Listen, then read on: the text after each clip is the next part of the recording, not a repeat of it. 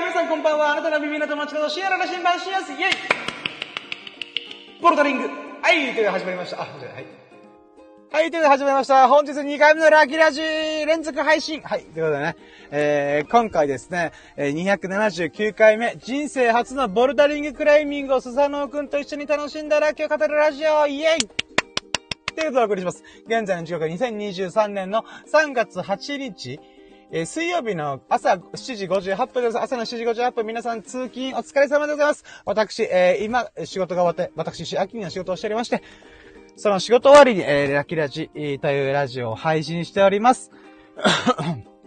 はい。で、今回もね、ピンマイクで配信しております。え、さっきの配信聞き直してみたらね、僕がテンション上がって、ふーって言ってる時に、あの、音がパツンパツン切れてね、あの、音割れしたので、え、ちょっと音量下げてね、え、配信を行っております。いかがでしょうか？はい。ということでね、えー、前回が2月20日週のラッキーをわーって語ったんで、今回は2月27日週のラッキーをね、えー、だいたい5、6個くらいかな、えー、ざっと振り返っていこうと思います。よろしくお願いします。もうパパッといくよ。もう、2本撮りだからさ、あの、ちょっと疲れた。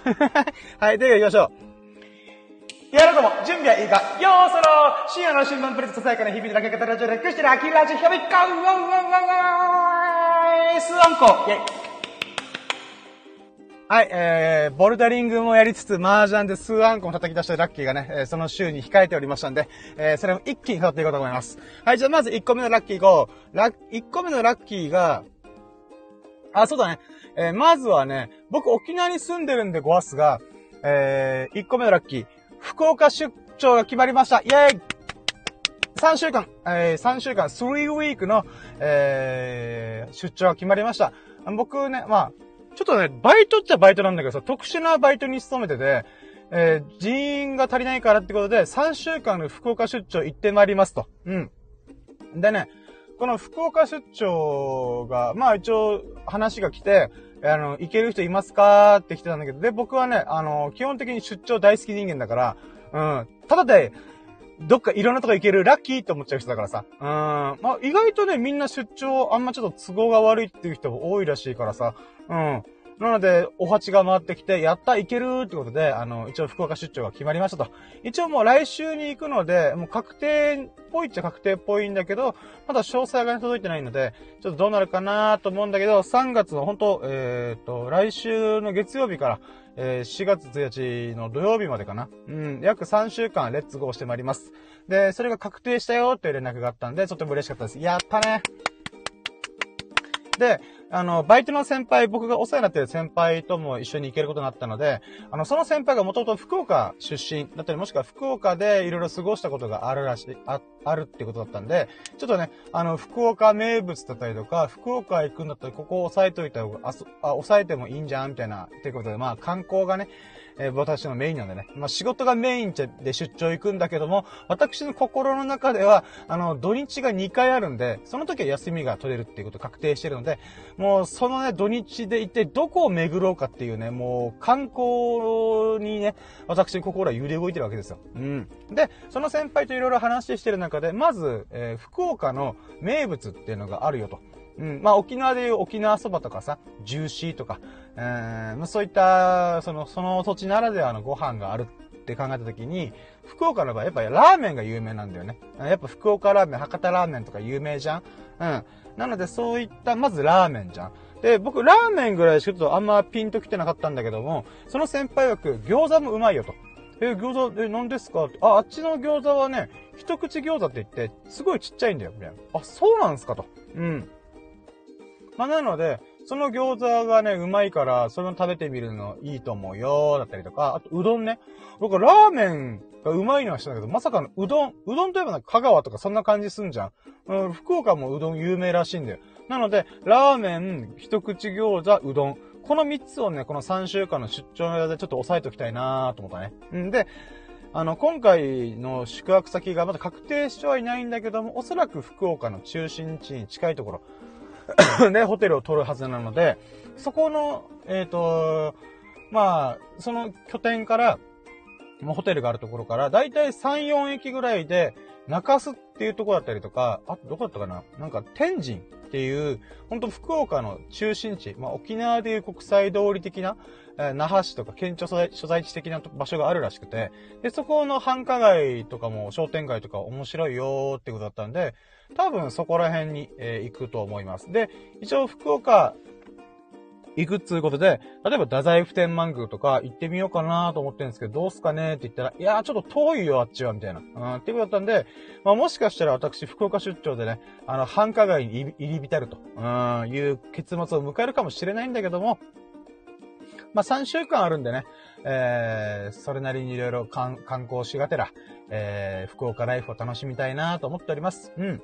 でね、あのーまあ、ちょっとね、夜の街をいろいろ楽しむってことは、ちょっとこの、このラジオではちょっとあんまり言えないかな、つって。いや、まあ、夜を夜でいっぱい楽しむんだけども、そのね、あのー先輩曰く、福岡意外と見るとこないんだよねっていう話になったんだよね。やっぱ、僕の中で九州の福岡ってさ、まあ、本当この九州というでっかい大大陸っていうか、この島国の中でも、中心地ってイメージなんだよね。うん。この鹿児島とか熊本とか佐賀県とかいろいろあるけど、なんか福岡がやっぱ中心地ってイメージあんじゃん。まあ、九州でいう東京都みたいな。うん。っていうイメージがあるんだけど、それはあくまで、そこで住んでる人とかで言うならば、すごい中心地として栄えてるんだけども、あくまでビジネス街とか、ちょっとご飯が美味しいとか、そういったレベルらしくて、観光にあんまり向いてないんだよねってこと言ってたんだよね。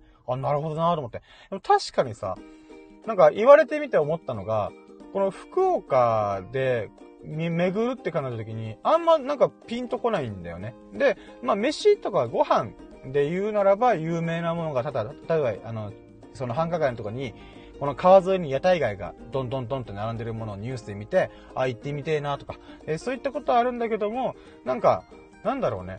うん、結局ご飯ってさ、どこでも食えるっちゃ食えるじゃん。うん。だからそういった意味で言うと、うん、まあ、なんていうの、観光するっていうポイントではちょっと弱いよなと。なんか極端に言えばさ、あの、通販してラーメン取り寄せてもいいわけじゃん。うん。お土産とかも通販で買える時代じゃん。そういったことを考えると、なんかわざわざ向こうに行って食べる。まあ向こうの雰囲気で食べるってとても大事なことだけど、3週間も行ってるからそんなね、すぐ尽きてしまうと。うん。って考えた時になんかねえかなーっていろいろ話してたら、あ、昔住んでたところの近くにボートレース場があってさ、って言って、ボートレース場つって。もうびっくりして、えボートレース場あるんですかっていうことで、ボートレース場行くこと、行くこともちょっと検討したんだよ。うん。あの、僕ね、沖縄にずっと住んでて、この沖縄ギャンブルの幅が狭いんだよね。まあもちろん僕ギャンブラーではないから、ちょっとギャンブルでやると熱くなっちゃうから、あの、本当ギャンブル向いてない人間だから基本ギャンブルは触れないようにしてんだけど、で、そ、そんな僕でもさ、あの、競馬協、協定、競輪この3つはね、その、なんていうか、場内、フィールドに行って、あの、その雰囲気を楽しみたいなーってずっと思ったんだよね。うん。で、競馬も言うて沖縄ないし、協定もちろんないし、競輪ももちろんないよね。うん。そういった意味でも、なんか、そこならではのものって考えたときに、福岡にボートレース場がある、つうことで、一応そこに行くことにしました。うん。やっぱね、あのー、なんだろう、こう、よく、外れ馬券なる、この外れ券をバッてこう、ち、じ、なんかビリビリに破いて、この紙吹雪のように舞うとか、あーチクショーみたいな、うん、っていう瞬間とかさ、あと、同性が聞こえてきて、てめえ何やってんだみたいな、うん。そういう感じもさ、その場でしか味わえないと思うから、ちょっとね、そういったものを、ちょっと、雰囲気を味わってみたいなってことで、まあ、ボートレース場に行くと。で、そのかけ方っていうのかな。この買う作法っていうのが僕全く分かってないから、この協定、例えば、えー、なんていうかな、うーん、協定自体が6台で勝負するらしい。ワンレース。うん。で、このワンレース6台ある中で、僕の中でさ、あ、100円でもかけて大丈夫って言うから、じゃあ、6席に100円、100円、100円、100円かけたらいいんじゃないですか、いってどうなりますって言って、あ、それだったら楽しくないよって言われて、あ、そうなんですかと。あこの、オッズっていうのかな、この配当金みたいなものが、6席しかないのに単勝を全部かけちゃうと、まあ何か勝ったとしても、言うて戻ってくるのが150円とかそのレベルだよ、みたいな。あ、そうなんですかと。だから1.5倍とかになるから、初心者でそれなりにこの楽しむんだったら、3連複ぐらいがいいはずよと。3連複っていうのが、この、まあ、よく言うのが3連単っていうワードみんな多分、あのー、聞いたことあると思うんだけど、この3連単と3連複っていうのがあって、3連単っていうのが、例えばこの6席あって番号振られてるじゃん。1、2、3、4、5、6と。で、それの、例えば、1、4、2っていう風にピンポイントで着順、この、1位、2位、3位っていう順番でついた順を 当てる、当てに行く。ピンポイントで当てに行くっていうのが3連単なんだよね。じゃあ3連符が何かっていうと、さっき言ったように、1、3、4っていう、この3席を選んで、それが、着順がどれでもいいから、だからこの3着、3席の中で、こう、1、2、3位を決まってたら、それがまた配当金として3連複の馬券、馬券っていうかな、うん、チケットとしてもらえ、この配当金もらえるらしいんだよね。うん。なので、まあ、最初は3連複でいいんじゃんみたいな。うんで、やっぱね、3連単と3連複の倍率を見てみたんだけど、やっぱ全然違った。うん。だからいかに3連単っていうかピンポイントで狙うことの難しさ。で、あと3連複っていうのが、まあ、それなりにちょっと確率が高くなるから、あの、配当金が低いとかね。うん。まあ、単勝だったりとか、なんか1位、2位を決めるとか。2連単だったかなちょっとあんま詳しくは覚えてないんだけど、まあそういった中で、この、配当金っていうのかな、勝率、オッズが決まってるっていうのが、また勉強になったなと思って。うん。なんだからその先輩とちょっといろいろ、あの、ボートレース、初参加、初経験、えー、っていうのをやってみたいなと。うん。もちろんこれもね、えー、動画とか写真とかバンバン撮って、あのー、なんだろ、この、このボートレース上の雰囲気っていうのを、またね、この、まあ、ラジオだったりとか、YouTube とかで、こう、お披露目できたらなと思うんだけども、まあ、何よりも、私自身が人生初の協定場に行ってみたっていうことをね、あのー、味わっていきたいなと思っております。なので、もう、あ、来週いよいよ行くんかっていうことで、もうワクワクドキドキが止まりません？はい。うん。はい。ということで、えー、これが1個目のラッキーで、まあ、か、3週間の福岡出張が確定しましたっていうラッキーでございます。はい、2個目。2個目が、えー、特殊な業務で、えー、ポップ設置をしました。イェイ。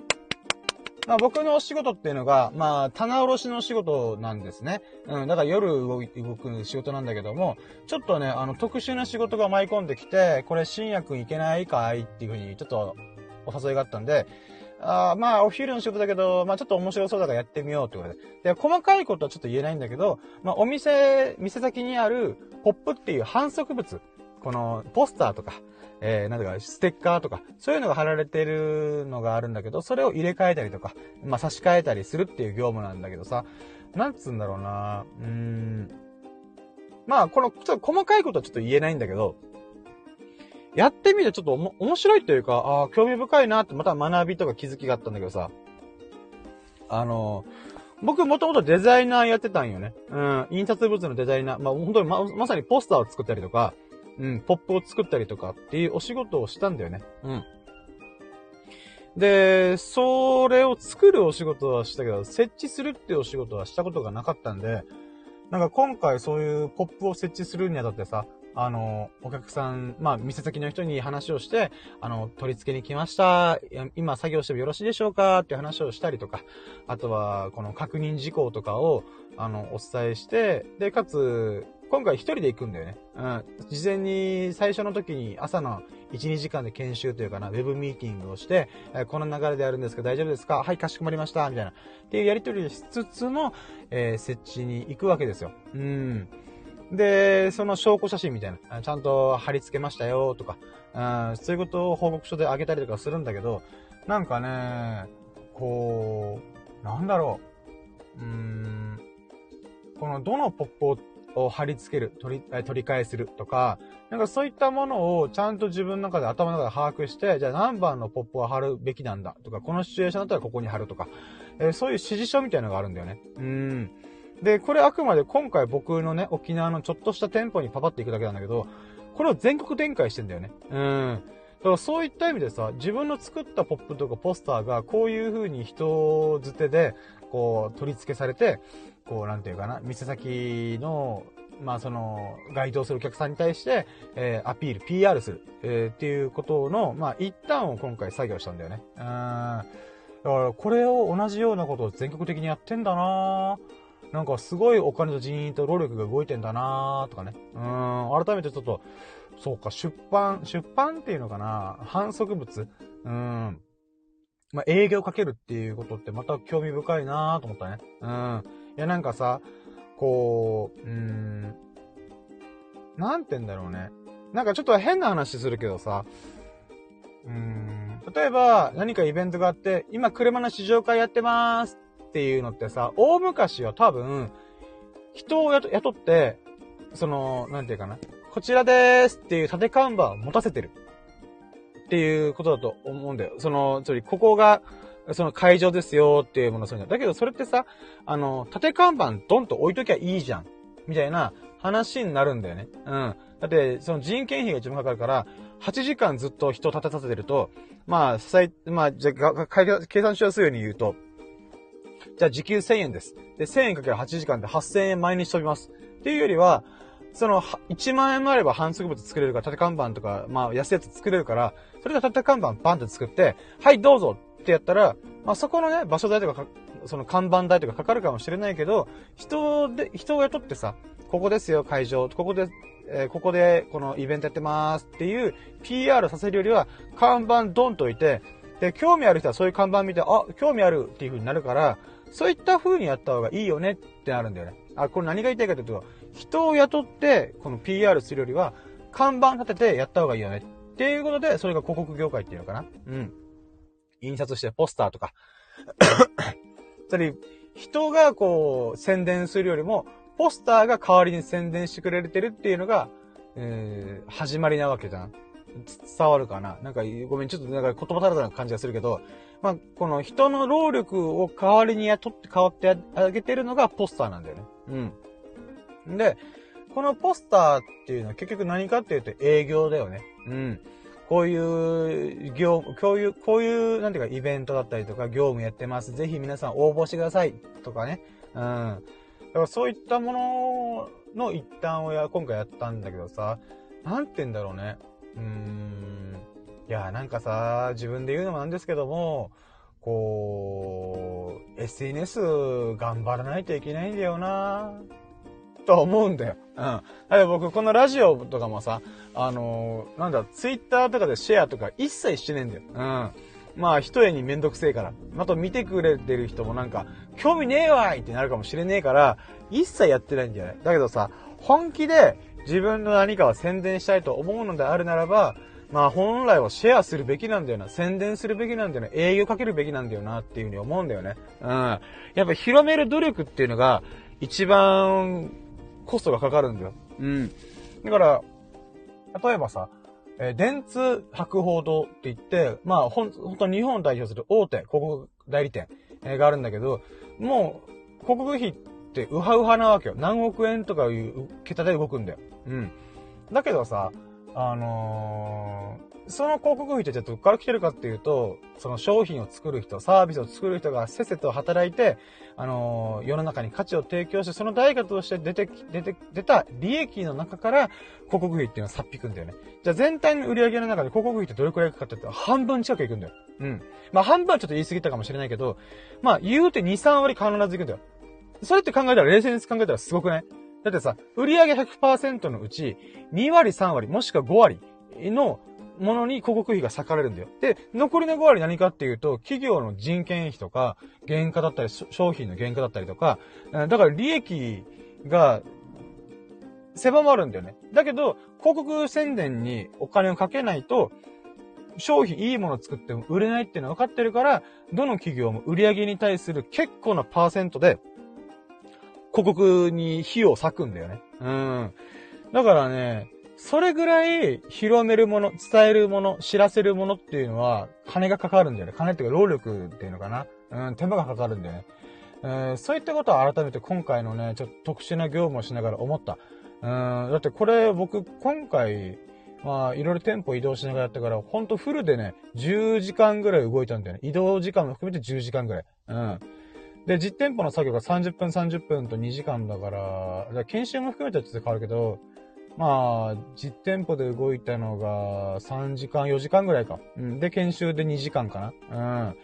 うん。で、あと移動。で、まあ、でもその労力、ガソリン代とかさ、うん、人件費、ガソリン代、えー、とか、もろもろコンビで考えたら、結構な金額がまた飛んでるわけでございますよ。うん。なんかそこの部分で、やっぱり広める努力っていうのは、それだけの、コストがかかるんだな、費用がかかるんだなーっていうのをね、改めて思ったんだよね。うん。だからね、そういった意味でもやっぱ、自分の存在をさ、世の中に広めるために、労力を惜しんでる場合じゃねえよなとかね。まあまあ、言うてシェアしねえけど。言うてツイッターでこのスタンド FM のものやってまーすってことはシェアしねえんだけど、でもシェアした方がいいんだよなとかね。うん、なんかちょっとそれをいろいろ思いました。はい。うん。まあ、ちょっと気合を入れて取り組まないといけないタイミングがそろそろ来てるよなーってちょっと改めて思いましたね。はい。はい、ということで、これが2個目のラッキーでございます。はい。はい、で、3つ目のラッキーが、えー、風が10日間かけて、やっとのことで治ったことだ、イェイいやー、ほんとね今はもうだいぶ風が落ち、の症状が落ち着いたはいるんだけど、やっぱね、風邪でぶっ倒れて、10日間かけてやっとね、回復した。熱はすぐ下がったんだけど、やっぱ鼻詰まりとかさ、この鼻の奥にさ、この菌がいて、この、ふーんって鼻噛んだりとかすると、やっぱ黄緑色の痰とかね、あのー、鼻水が出るわけですよ。まあもちろん、この鼻水が黄緑な色とか緑になる理由は、あれなわけよ。あの、自分の体の中で免疫力の源である白血球とかね、えー、そういったものが菌と戦って、で、負けてったやつが鼻水として出るから、この黄緑色とか緑色の鼻水っていうのは治り始めてる証拠っていうことでもあるんだけども、まあ、それゆえに鼻詰まるんだよね。で、鼻詰まるとね、頭がぼーっとすんで、なんでかって酸素がいかないから。うん。口呼吸で言うても限界があるから、こなんつうのかな頭がちょっと意識が朦朧とするとかぼーっとするみたいな、あっていうことがあったから、10日間ね、あの休みの日も含めてね、安静にはしたんだけど、やっぱね、こう、なんか YouTube 見たりとか、漫画読んだりとか、ゲームしたりとか、なんていうか頭を使わない作業ってしかできないんだよね。うん。なんか何かしらの作業をするって考えたら頭を使う、回すから、うん、そういった意味ではね、やっぱ、なかなか身動き取れんかったんだよね。うん。まあそんな風が10日間かけて、やっと治ったやっぱ健康って大事と、健やかに過ごせることがいかに素晴らしいことかっていうのをね、改めて実感しました。みんなも本当体調気をつけて、風邪ひかないように、えー、気をつけましょう。手洗い、うがい、マスク、大事だなと思いました。はい。はい。続いていきましょう。続いてはですね。はい。次がね、4つ目のラッキー。え、オンライン麻雀の3人うちで、数アンコウという役満を叩き出したのに、大負けしました。イェイ。はい、えー、僕がね、あのー、まあ、YouTube のゲーム配信とかちょこちょこやってる、えー、オンライン麻雀の、え MJ っていうサービスをよくやってるんだよね。あの、セガが作ってる、あ MJ っていう、まあ、麻雀アプリがあるんですけども、で、それを使ってゲームを僕ちょこちょこやってたんだよ。で、その中で、僕はもう、いつでもどこでも役満出したいと思ってる人だから、でもそれでも上がれないのが役満なんだけど、この、いっぱい打ったきたな、打った中で、数アンコウと役満をドカンって出す、出せたんだよ。やっと数アンコウだみたいな。って言って、で、相手がさ、あの、僕、この段位っていうのが、麻雀のレベルっていうのがあって、僕初段なのよ。まあ、初段は麻雀打ってたら勝手に登ってくから、まあ、初段まではいいんだけど、そっから2段、3段とかいう風に上がっていくためには、かなりの、この勝率じゃないと上がらないんだよね。で、その、行き切った先に、この帝王とか、剣王とか、あのー、なんだろう、神とか、なんかわかんないそういう称号があるんだよね。うん。で、今回言うと3人うちの時って僕初段で、それ以外がなんか帝王とか剣王とか、ほんととびっきりのレベルの人なんだよね。で、麻雀を進むスピード半端ねえんだよ。まあ、言うて僕もさ、この、麻雀の牌を捨てるスピード結構速い方だと思うんだけど、で、パッて捨てるじゃん。そしたら、はい、パッ、パッ、パッ、パッ、あ、また俺、パッ、パッ、パッ、また俺みたいな感じで、すげえスピードでこの卓のスピード流れが進んだ、進んでんだよ。で、その中で、数アンコがパパッと上がって、やったぜこれで勝ったって思ったら、その次の曲、次の曲、次の曲で、そのレベルの高い人たちが、1万点、2万点レベルの点数を叩き出すんだよ。で、その結果、大負けしました。俺びっくりしたよ。100万出して負けるばと思って。うーん。だって100万の点数が3万2千点だよ。で、それは3万2千、まあ、数アンコっていうのが、自分で積もらないといけないから、あの、相手2人が相手二人から、え2万点、1万点みたいな感じでトン取るんだけど、言うてそれってさ、麻雀でローンした場合の、このダメージっていうのが、まあ、1万5千点とか行くときは行くから、それされたぐらいのレベルって考えちゃうんだよ。うん、考え、考えてもいいんだよね。で、出たときに、相手が、よっしゃ、やったろうって言って、もう火ついたらしくて、そっからとんでもねえ点数のラリーよ。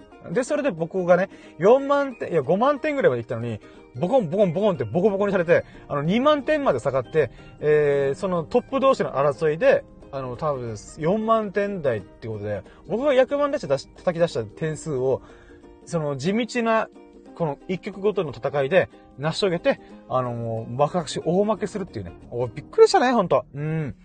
まあ、こんなこともあるんだなっていうのを改めて思いましたね。はい。いや、だから役満出せたことがすごい嬉しいけど、だから、なんだろう。うーん、ある意味、試合で負けたけど勝負には勝ったよなとか思いつつ、まあ負け惜しみだけど、勝負には勝ったけど試合に普通に負けました。はい。いやー、役満出せたに勝てなかったなー。悔しい。まあまあまあまあ。うん。まあ、つうことで、えー、役満出して嬉しかったけども、その後、えー、大負けして、えー、どん底の方、どん底まで叩き落とされたっていう話でしたから。あっていうラッキーでしたね。だから油断しちゃいけねえよと。役満出したから油断してじゃあ、足元救われるなっていうのを改めて思ったんで、あの、気合入れて、えー、まあ、麻雀もね、人生も、日々もね、日々過ごすという中でも、え足元救われることがないように、ちゃんと気合入れて頑張りましょうって改めて思いましたね。はい。はい、続いて。続いてが、えー、5個目。5個目が、あ、ここですね。あの、今回のタイトルにあります通り、5個目のラッキーが、人生初のボルダリングクライミングを、スサノオくんと一緒に楽しんだ方、イェイボルダリング。はい、ということで、ボルダリングって何ぞやと。まあ、今回のサムネイルとライブ配信の背景であります通り、えー、壁にさ、こう、突起物が、人工的な突起物がドンドンドンってあって、えー、それを見ながら登っていくっていうのがボルダリングなんだよね。ボルダリングっていうのは、ボルダーっていうこの突起物とかこの岩のことをボル、ボルダーっていうらしいんだよ。で、それを、ボル、登っていくからボルダリング。うん。っていうらしい。僕はね、あの、ボルダリングってこの壁があるからさ、ボードがあるから、ボードがなまってボル、ボードを登っていくからボルダリングって勝手に思ってたんだけど、じゃなかったらしい。ボールド、ボルドっていうのが、え？ボルダ？ー、まあ、ボルダーっていう言葉がもともとあって、それを登っていくからボルダリングらしいです。はい。でね、あのー、これ自体、このボルダリングジムっていうのが沖縄県内にだいたい7カ所ぐらいあるらしくて、で、その1カ所が僕の地元の近くにあったんだよね。で、前々から行きたいなーと思ってたんだけど、あのー、まあ、なかなかね、私太ってたしね、体重もある方だから、なかなか、うん、俺な、俺のね、この太っちょの、この不健康な体でさ、登れるもんかいと思ったんだけど、あのー、まあ、その存在をしてた上で、この前、スサノオくんと一緒に、ボルダリングジム行こうぜっていう話が上がったんだよ。まあ、あの、ミルクくんの送別会もちょっとあるから、それが落ち着いたら行こうって言った矢先に僕が風でぶっ倒れたから、うん。まあそういった巡り合わせが悪い中、まあ僕も風が落ち着いたので、よし、じゃあボルダリングしに行こうっていうことで、えー、先週の日曜日か、あに行ってまいりました。うん。でね、あ、ちょっと待って、水飲むね。でね、このボルダリングジムの、まず、概要っていうのが、コルピキっていう名前でとこ行ったんだよね。うん。なんかちょっと、耳障りでない言葉だけど、コルピキっていう、その店舗の名前で、で、えー、時間と料金っていうのが、えー、まず500円で1時間。だからこれが2時間と1000円だよね。で、それ以降だと、まあ、なんか確か、あの、1500円以降は、時間制限なしだったかな。うん。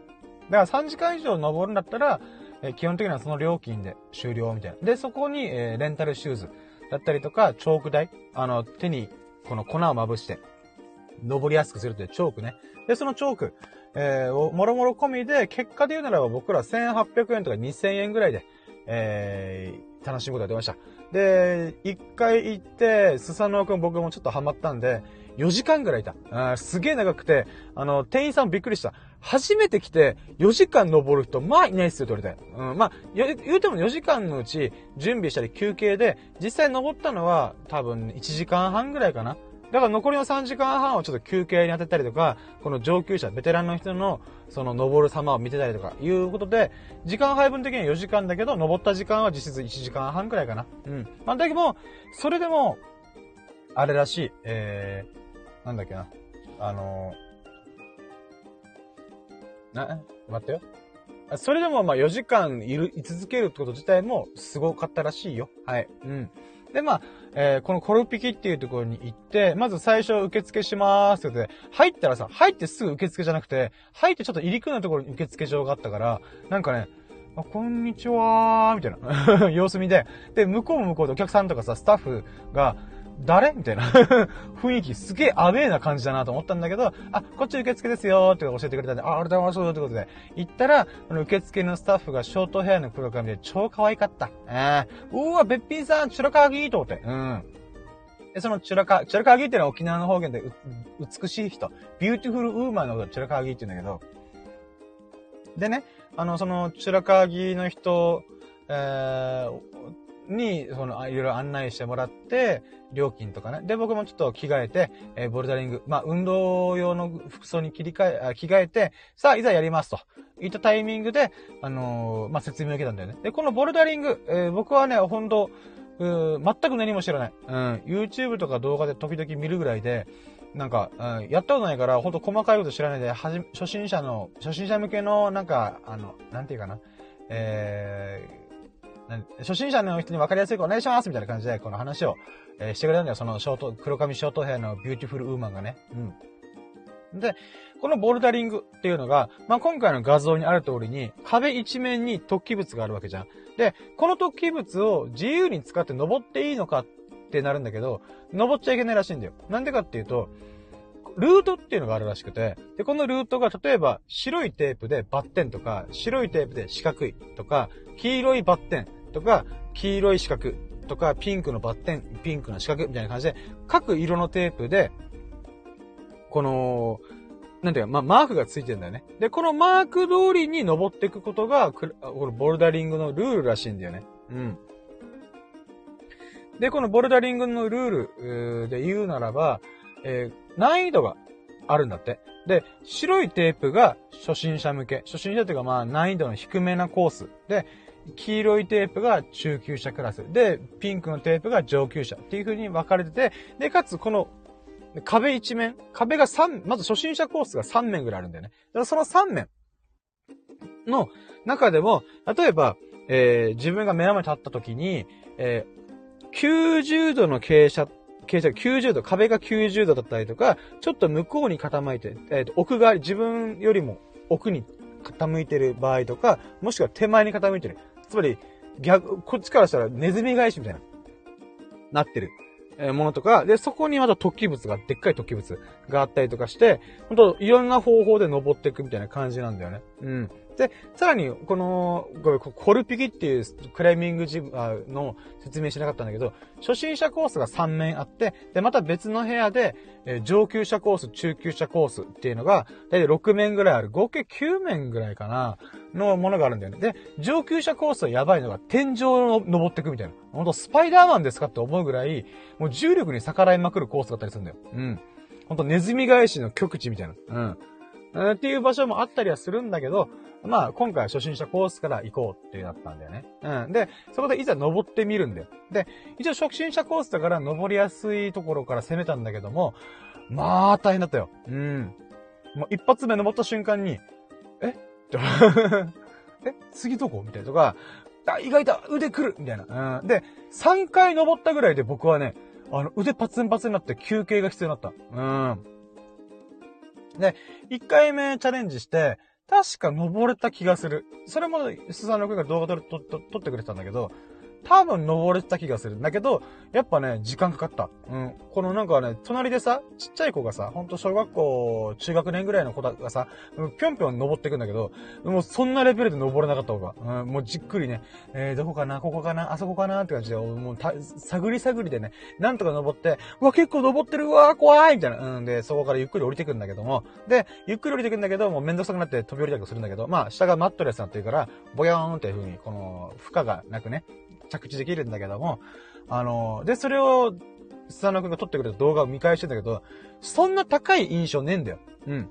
まあ言うとこれが高さでしょうって思うんだけど、やってる側からするとすげえ怖いんだよ。うん。僕まず高所恐怖症。うん。高いとこ苦手なはずなのに、ボルダリング行くっていうね。うん。私の勇気に乾杯して。うん。で、あのー、次、スサノオくんが、じゃあ登るぜ、つってバーって登って、スサノオくんがね、あの、僕なんかよりもはるかに早いスピードでパパパパって登ってさ、で、さらに、一回登って、うーん、もうちょい難しいとこ行くか、つって、難しいところもさ、ほんと、なんていうかな。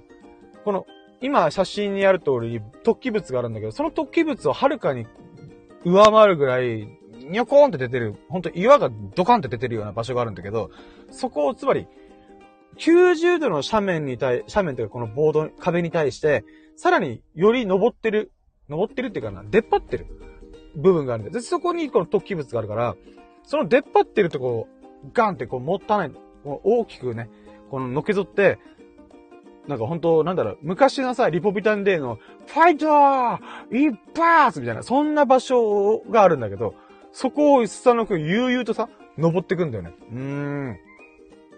すげえな、この子と思って。で、そんな感じでボーダリングを楽しんでいく中で、なんかね、スサノくもサノくんで難しいところ登ってる時は、なんか、ひっくり返って、あの、なんていうのかな。普通さ、壁に対して、こう、なんていうかな、這いつくばっていく感じになるんだけど、スサノオくんがね、オラウータンのごとくさ、なんか、ひっくり返って、うー僕側に撮ってる、動画撮ってる僕側に、あの、体を向けてるチックがあったりとか、俺マジのオラウータンやんけと思って。そういった瞬間もあったりとか。まあ、あとは上級者コース行ってさ、本当にネズミ返しになってるところちょっと挑戦してみようぜっていうことやってみても、もうね、え、これ次どう言っていいかわかんねえ、みたいな。うーん。ってなって僕がね、あの、きょとんとしちゃうみたいな。うーん。で、その中、スタノ君は悠々と次の次まで行ったりとかするんだけども、それでもスタノ君は登りきれなかったんだよね。うん。で、その中でベテランの人とかと話をいろいろ聞いて、こうやって登るんだよ、みたいな。うん。で、この、こうやってかさ、そんなに力を込めてない感じなんだけど、で、僕らもそれを動画で撮ってたから、じゃあそんな感じやってみようと思うんだけど、無理なんだよね。うん。え、え、ベテランの人どうやって登ってんの？みたいな。うん。ほんと怠け者みたいな感じで、手を、手だけこの突起物にガンってやって、あと、力がどこにも入ってないみたいな。で、ブランブランして、そのブランブランした流れで、次の手、次の手、次の手って言って、そのまま、そのてっぺんの7、何メートルかな ?3 メートル、4メートル上の天井近くの、この、もうほんと、のけぞってる。ネズミ返しになってるところにパンって手をついて、こんな感じで登るんだよって言って、片手でぶら下がってんだよ。やべえなみたいな。ベテランの人半端ねえみたいな。うん。っていう瞬間目の当たりにしたりとか。うん。で、この、ちょっと休憩中とかのに、ベテランの人に話を聞いたんだけどさ、まずその話もすごい面白くて、このベテランの人たちって、高所恐怖症とかじゃないんすかって僕ちょっとポロって聞いたら、いや、意外とね、この今回来てるコルピキ、あ、コルピキってこのクライミングジムのベテラン勢の、えー、半分ぐらい、例えば10人いたとしたらベテランの人が、半分が高所恐怖症だよって言い出すんだよ。えっと思って、え、そんなんすか？ええ？みたいな。で、僕ちょっとびっくりして、いや、だからさ、高所恐怖症だから落ちないように頑張るんだよ、みたいな。そんなことある？そんな逆説の仕方あると思う。あ、待って、コメント来てる。あ、待って。ケタロウさんって方からコメント来てる。やった嬉しいありがとうやったーボルダリング楽しいですよねってことで。あー、経験者ですか。私、初めてのボルダリング挑戦して腕パツンパツンで筋肉痛がひどかったです。はい。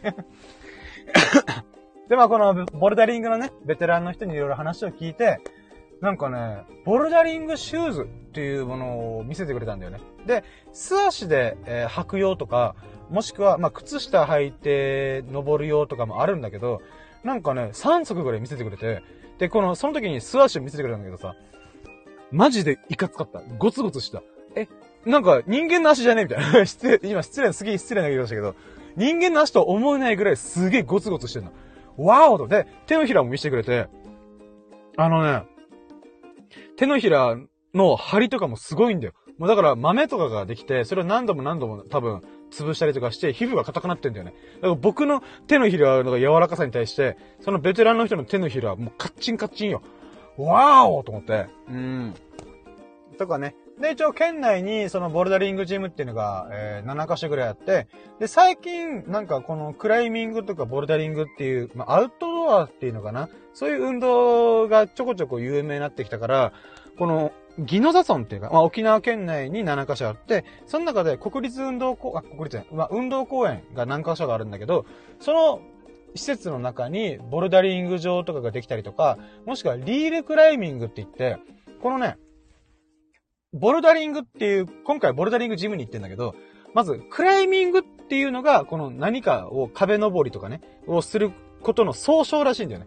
だから、なんだろう、うんスポーツっていう大きいくくりみたいな感じ。スポーツの中にサッカーとかバスケとか野球とかがあるわけじゃん。そんな感じで、クライミングっていう大きいくくりがあって、あの、で、その中に、えー、ボルダリングがあったり、えー、リールクライミングって言って、この、なんだっけな。確か、この、紐を使って登ってく？だったかな？うん。命綱的な？なんかそういうのがあるらしくて、そのリールを、リールっていうかその命綱的な？そのリールを使って登るのがリールクライミング。で、なんか、えー、なんだろう、YouTube とかで見る、この岩場とか、ガチの岩場とか登るのが、まあまさにロッククライミングとかね。うん。もしくはなんだっけな、雪山とかを登る場合の、なんかピック、ピックだったかな？なんか、アイスピックみたいなのを刺して登っていく、ピッククライミングとか、ほんとガチ勢中のガチ勢がやるようなものとかもいろいろあるんだよ、みたいな。あ、またコメント来てる。あ、ケタラさんありがとうございます。えー、沖縄県7カ所か、そこそこな数ですね。楽しそうとか、あ、そうなんだ。僕も、そういうクライミングジム的な数でよくわかってないんで、7カ所自体が、ちょっとそれなりにあるんですね。へえー。で、まあ、そうね、この、リールクライミングっていうのが、沖縄県内でもともと1カ所しかできなかったものが、このギノザソだったかなの、その運動公園の中に新しく作られてるらしいので、まあ、リールクライミングできる場所が2箇所なるはずよっていう話を聞いたりとか。うん。なるほどなぁと。クライミング、あ、まあ、スサノオくんと友人と一緒にいたんだけど、そのスサノオくんの職場の、えー、上司だったかなか先輩が、そのクライミングが趣味だったらしくて、趣味らしくて、なんかその人は、なんだっけな、なんかピッククライミング的な感じで、道具を使って、この岩場に、あ、岩場、岩場の穴の中に道具をバンってぶち込んで、それを登っていくみたいな。うん。なんか、なんだったっけな。まあまあ、ちょっとそういうのもあるらしい。うん。だからね、こう、ちょっと興味があったそのベテランの人にさ、あの、このボルダリングとかが好きな人って、行き着くところって、やっぱガチで岩登るんですか？みたいな。うん。って言ったら、いやいやいやいやって苦笑いした。あの、ボルダリングはボルダリング好きで、クライミングが好きってやるボルダリングが好きみたいな、なんかそういうのがあるらしいです。うん。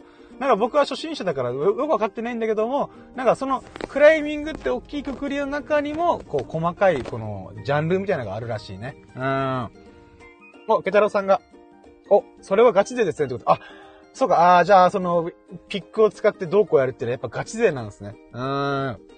でね、このね、僕、まず、僕が、ボルダリングに挑戦してるってことを僕を知ってる友人とか家族が聞いたらびっくりするよ。うん。めっちゃ僕インドアだから。うん。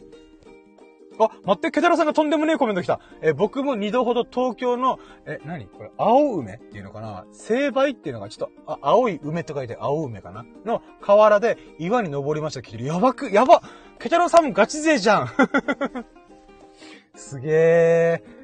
いや、あのさ、このボルダリングジムって、あ、ケタロさんが、えっ、ー、と、青梅と書いて、多めと読みますが、あ、多め、多めの河原で岩に登りましたってすげえ。やばいっすね。うん。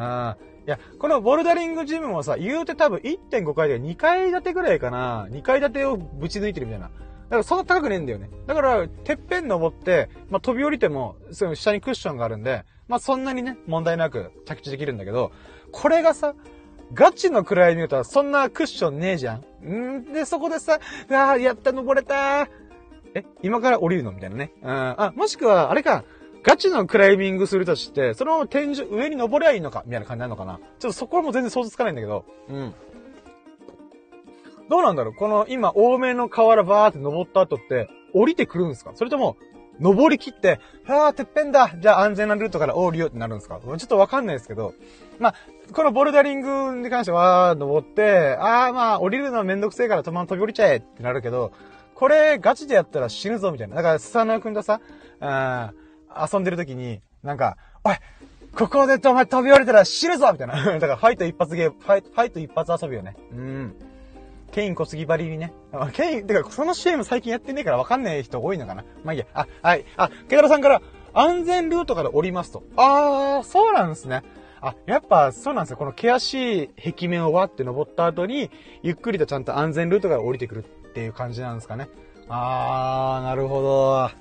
いやー、このボルダリングね、やばいね。あ、えー、北野さんが、登ったのは河原の脇に転がってるでかい岩です。いや、河原の脇にある転がってでかい岩って、ええー、どれくらいでかいかちょっとあんま想像ついてないんですけど、それでもやっぱ登る分、登るぐらいの大きさで考えたらもう恐ろしいです、僕。うわー、絶対やべえやつじゃん、みたいな。いやー、なんかね、その人生初のボルダリングして、改めてね、人間の体、人体の凄さを感じたね。らベテランの人が目の前で、もうぴょんぴょんぴょんぴょんと登っていくんだけど、恐ろしいね。うん。だって本当スパイダーマンかなって思うぐらいさ、だから本当あの、可愛らしい女性の人もいてさ、ああ、すごい、あの人 beautiful woman じゃんと思ってる人が、スパイダーマンばりにさ、ネズミ返しになってる。本当天井に張り付いてるみたいな感じの状態になってんだよね。で、それを悠々と登ってるんだよね。わーおってね。うん。あ、ケタラさんが同じ人類とは思えないけど、そう、そうなんですよ。自分で今回ボルダリングやってみて、あ、あのー、なんつうんだろう。よく YouTube とかでさ、本当なんだろうな、ガチの、この、登山っていうのかな登山の延長線上でロッククライミングしてる人とかが、なんか、なんていうのか、指先だけで体叩いてるみたいな。上、これ落ちたらもう死ぬじゃんみたいな高さ。うん。だからネズミ返しみたいに出っ張ってっから、そこから落ちたらどこにも手つけられないから、そのままヒューンと落ちてくみたいな。うん。そんなレベルな場所で指先一本で体重かか、支えてるみたいな。怖みたいな。で、それを今今回ボルダリングっていうのを自分でやってみて、改めて、それをやってる人がいかに半端ねえことをしてるかっていう、うん、ことを、やっぱ、知ってること、見聞きしたことと、やったことは全然違うなと。百分は一見にしかず、一見、あ、百見は、えー、一色にしかずみたいな。まあ、今、勝手に言葉作ったけど、うん。やっぱ自分でやってみることとね、全然違うな。あ、じゃあ、百件はワンアクションにすぎ、過ぎずみたいな。合ってる？百、百分は一見にしかずだから、百件はワンアクションにしかず。お、急に英語が入ってきたけど。うん。まあ、つうことでね、あの、ボルダリング人生で初めてやってね、このインドアだった僕がさ、ちょこちょこちょこちょこアウトドアが、うん、広、アウトドアの趣味がね、広がってまいっております。いやー、嬉しいね。だから、スサノオくんと今回二人でパッて言ったんだけど、他の友人ともね、あの、他の友人にまたこの話したら、え、面白そうそれってことで、またどっかでね、あの、一緒に行ってボルダリングを楽しめたらなと思います。いやー、面白かった。なんか4時間いたけど、その後筋肉痛すごかったから、なんだったら、あの、スサノオくんの指がやばくて、飯食いに行ったんだけど、そのラーメン、あ天下一品食いに行った時に、なんか、この調味料の蓋が開けれねえっつって、えなんか不意に、これ深夜開けれるって言って、あ、開けれる？え、どうした？どうした？みたいな。なんかあった？みたいな感じで言ったら、いや、え、開けれるの？って言われて、え、何それ？どういうこと？って言ったら、もう手がプルプルしすぎて、あの、この、なんていうか、調味料の蓋を開けれないって言って言い出したんですよ。やべーみたいな。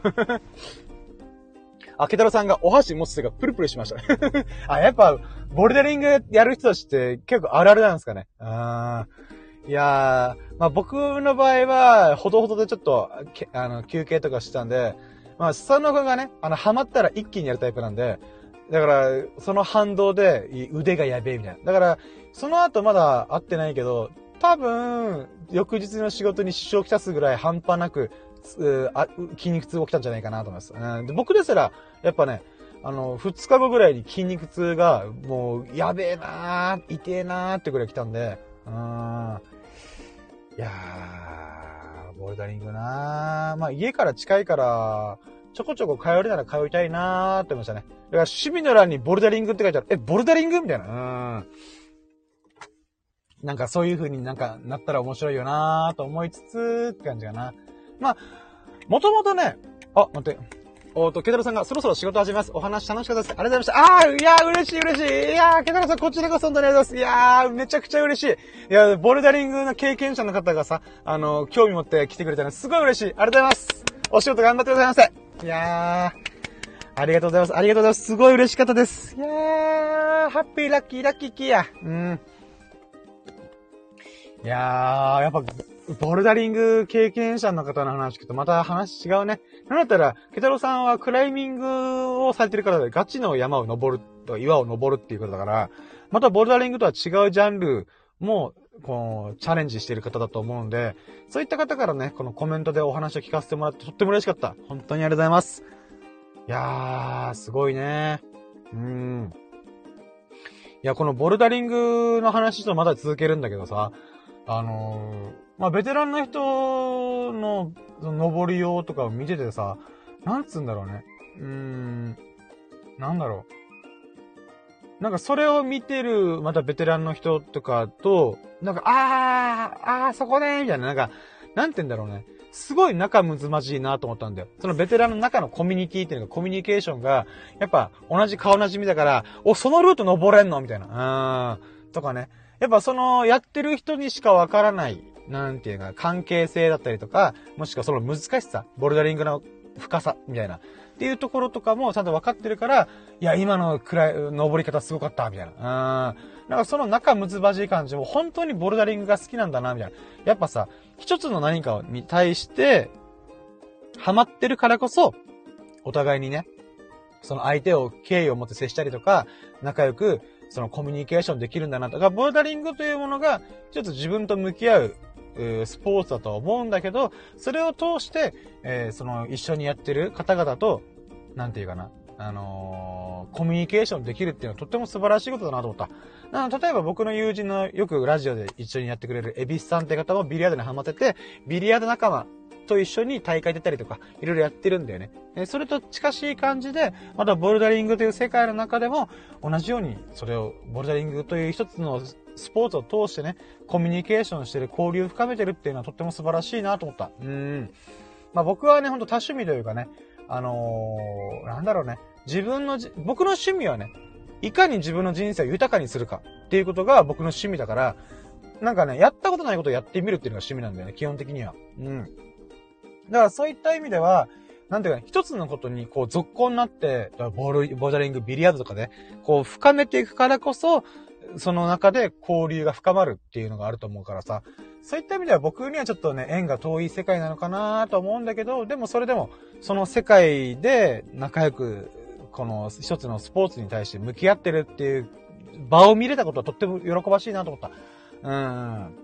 かなまあ、ボルダリングに関してはこんなもんかな他になんかあったかなあ、これ面白かったよ、みたいな。うん。あ、シューズの話しなかったか。まあ、シューズ。まあ、シューズは別にいいか。うん。あ、あのね、ちょっと、ちょっとだけ今パッと思い出したのがさ、僕のイメージでボルダリングってさ、手と足を使ってわーって登っていくイメージだったんだけど、あの、まさかの足の甲を使う人がいた。足の甲を使って、体勢整えて、次の登る場所に行くみたいな。足の甲使っとると思ってびっくりしたね。あれはびっくりした。うん。そんな登り方があるのかみたいな、うん、思ったね。うん。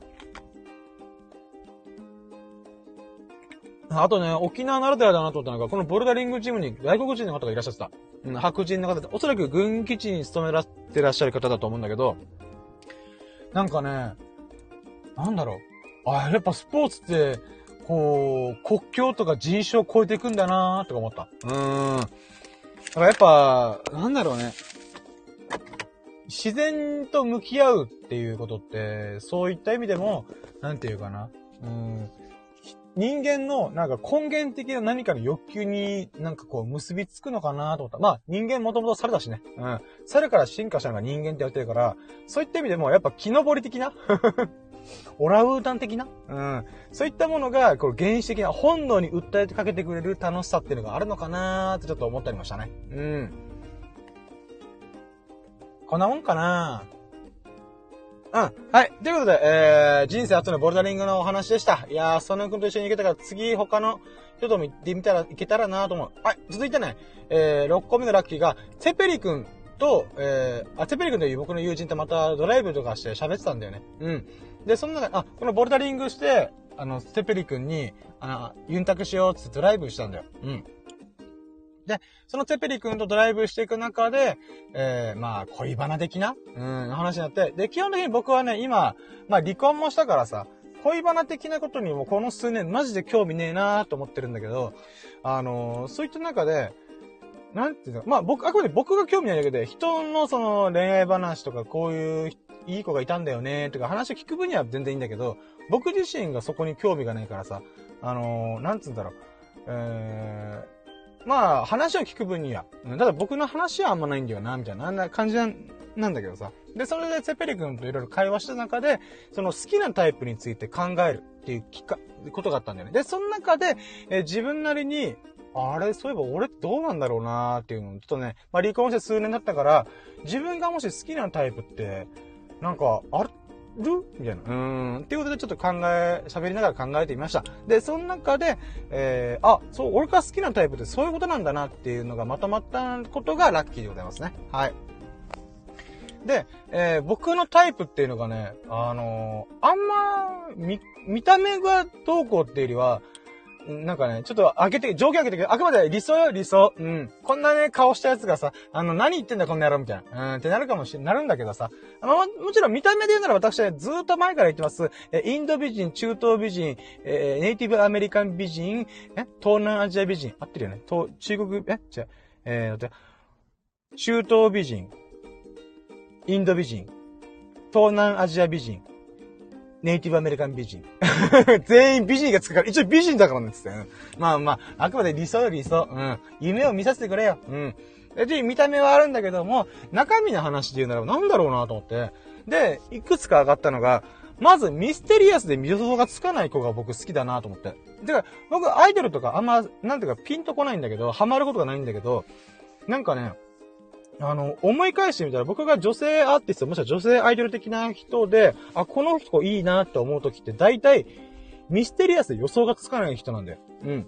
例えば水曜日のカンパネラっていうアーティストグループがいるんだけど、その中で女性ボーカルと、えー、曲を作る、えー、スタッフみたいな、あまあ、裏方みたいな人がいるんだけど、で、その女性ボーカルが、えー、初代二代目みたいな感じで分かれてんだよね。で、その初代がコムアイさんっていう方がいらっしゃるんだけど、この人が俺マジでタイプ。もちろん綺麗な美しい人なんだけど、それにプラスで、次何やるかが想像つかないみたいな。うん。だからこの人ライブ、ライブをしてる時に、確かマグロか豚の解体とかしてんだよ。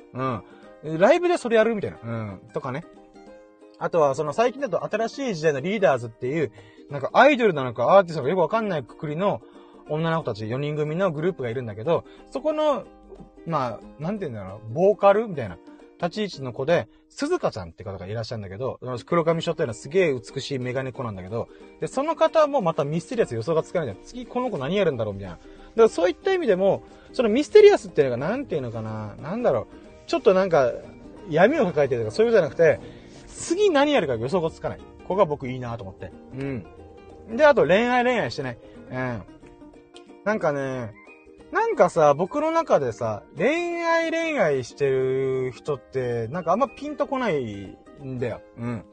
なんかさ、僕の中でさ、あの、なんか感覚的には、一人でも楽しめるけど、お互いといるともっと楽しめる人が僕はいいなぁと思ってて、だから、なんか、誰かを求めようとしてる時点で、なんか僕はちょっと順番違くないとどうしても思っちゃう人だから、一人でも十分楽しめるんだけど、えー、一人では楽しめないと。もしくは、えー、も、もっとより掛け算になるような関係性っていうのかな。うん。だから誰かがいない楽しめないってやつを僕は、うーんと思っちゃう人だから、うん。自分でも楽しめるんだけども、あ自分だけでも楽しめるんだけども、誰かと一緒ならよりだから、プラス同士が掛け算できたらいいよねって僕は思ってる人なんだよな。うん。まあ、本当は理想だけ言わせて。うん、もう自分でもちょっと赤裸々な方ってちょっと恥ずかしいなと思ったけど、理想だけ言わせてくれ。うん。だから恋愛恋愛してってことは、それ相手が欲しい欲しいって言ってるけど、相手が欲しいってどういうことって僕は思うんだよね。うん、なんか、だから自分の心の穴を埋めるだけの関係はあんま好きじゃないなと思って、うん。自分の心はとっくに自分で埋めてるし、うん。その埋めたものにより、なんていうかな、プラスアルファしてる関係性がいいなと思ってんだよね。うん。で、あと、まあ、そんな話をしてた中で、ツェペリ君が、いや、深夜の言うことね、なんか分かったんだけど、多分そういうこと出会うのってほぼめっちゃむずいと思うよ、と。で、僕もそれは理解してるから、だと思う、みたいな。うん、だからね、僕、根性の人生で、そういうこと出会えなければ、もう諦めるけど、持ち前の幸運、ストロングラッキーがあるから、多分、一回ぐらいはチャンスあるとってる。どこポジティブだよって話だけど。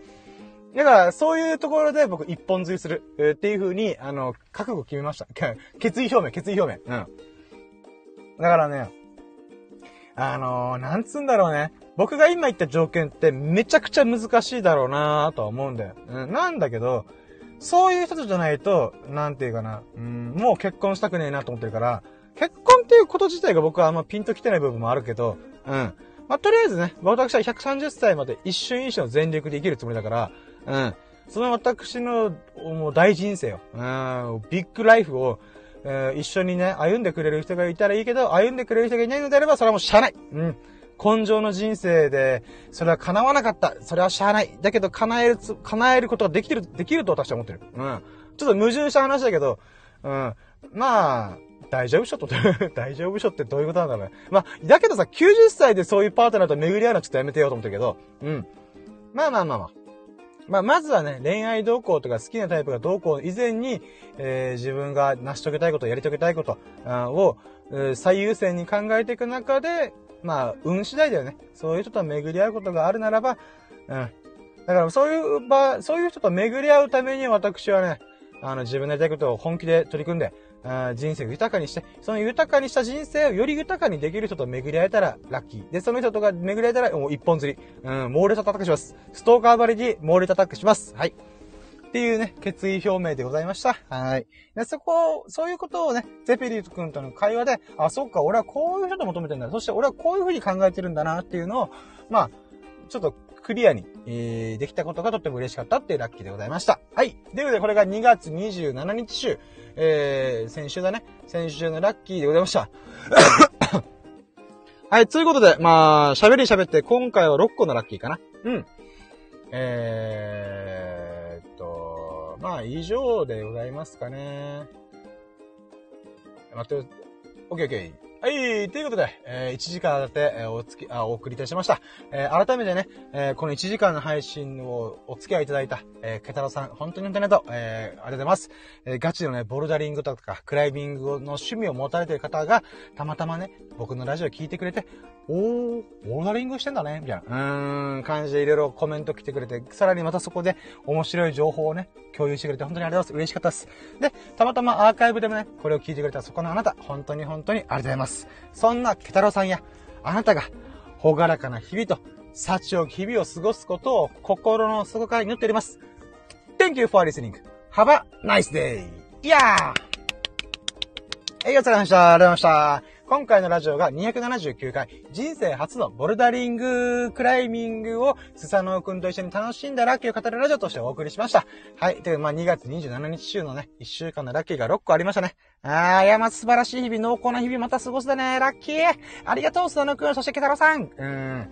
そういうことで、えー、またね、素晴らしい一瞬一瞬一日一日、えー、を過ごしたからね、より人生がまた豊かになったなってことを噛み締めて、えー、このラジオを終了としようと思います。皆様もね、えー、限られる人生の時間、えー、を有意義に、えー、後悔のないように、えー、お過ごしいただけたら、えー、素晴らしい日々を、えー、お過ごしいただけたらと思っております。それでは、えー、また、えー、私素晴らしい日々に戻っていこうと思いますんで、皆さんも素晴らしい日々をお過ごしくださいませ。それでは、グッバイ